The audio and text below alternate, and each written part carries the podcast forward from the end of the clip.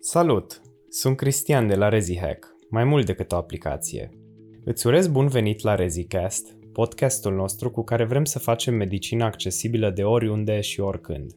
Ascultă-ne în autobuz, la duș sau la o plimbare în parc pentru subiecte legate de patologia medicală și viața de doctor.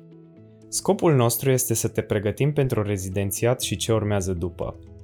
Episodul de azi face parte din seria Patologie în 4 minute – Astăzi discutăm despre o afecțiune ereditară care, potrivit teoriilor recent propuse, a apărut acum aproximativ 50.000 de ani și care ar fi trebuit să protejeze împotriva holerei și tuberculozei. Este vorba despre fibroza chistică, o boală autozomal recesivă produsă de mutația genei CFTR, care dă naștere unei proteine CFTR defecte. Această proteină face parte din canalele de clor transmembranare, dacă structura proteinei este alterată din cauza mutației genei, canalele devin nefuncționale. În cazul glandelor sudoripare, canalul de clor transportă clorul din lumen în celulă. Disfuncția canalului va duce la scăderea reabsorpției de clor, apă și sodiu, cu pierderea acestora prin sudoare. În cazul celorlalte glande exocrine, canalul de clor transportă clorul din celulă în lumen, invers față de glandele sudoripare. Deoarece clorul este mereu urmat de sodiu și apă, secreția acestora va fi mult diminuată, rezultând secreții viscoase care se acumulează și blochează organele afectate. Manifestările gastrointestinale sunt frecvente la copii. Dintre ele, cele mai importante sunt ileusul meconial, care se depistează la nou născut, falimentul creșterii din cauza malabsorpției, pancreatita și malabsorpția, Majoritatea cazurilor de ileus meconial se datorează fibrozei chistice. Manifestările respiratorii apar mai frecvent în perioada de adult.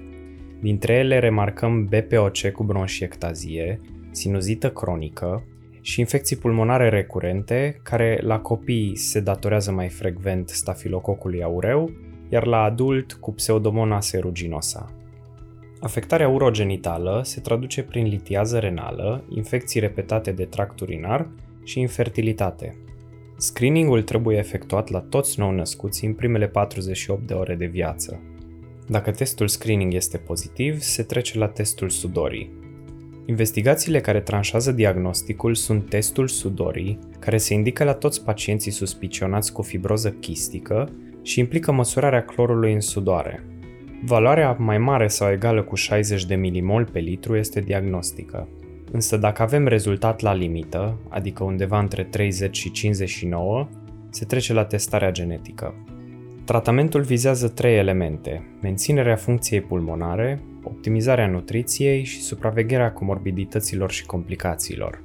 Tratamentul farmacologic presupune doze mari de ibuprofen pentru încetinirea progresiei afectării pulmonare bronhodilatatoare și mucolitice.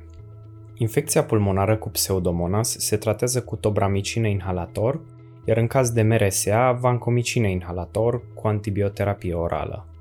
În ceea ce privește nutriția, se crește consumul caloric, se administrează suplimente cu enzime pancreatice, se adaugă sare suplimentară în mâncare și se administrează suplimente orale cu vitamine liposolubile.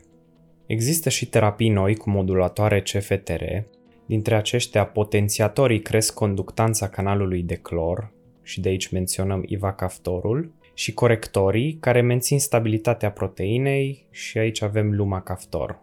Oxigenoterapia se efectuează la nevoie, iar în caz de boală în stadiul final, singura opțiune este transplantul pulmonar.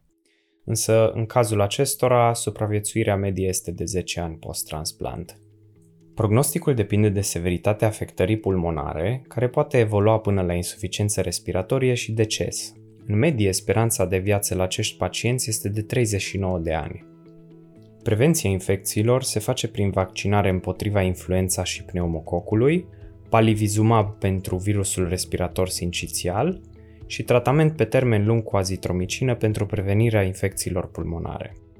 Pentru mai multe subiecte, vizitați podcastul nostru ReziCast sau descărcați aplicația ReziHack, unde veți găsi o serie întreagă de materiale pentru studenții care urmează să susțină examenul de rezidențiat.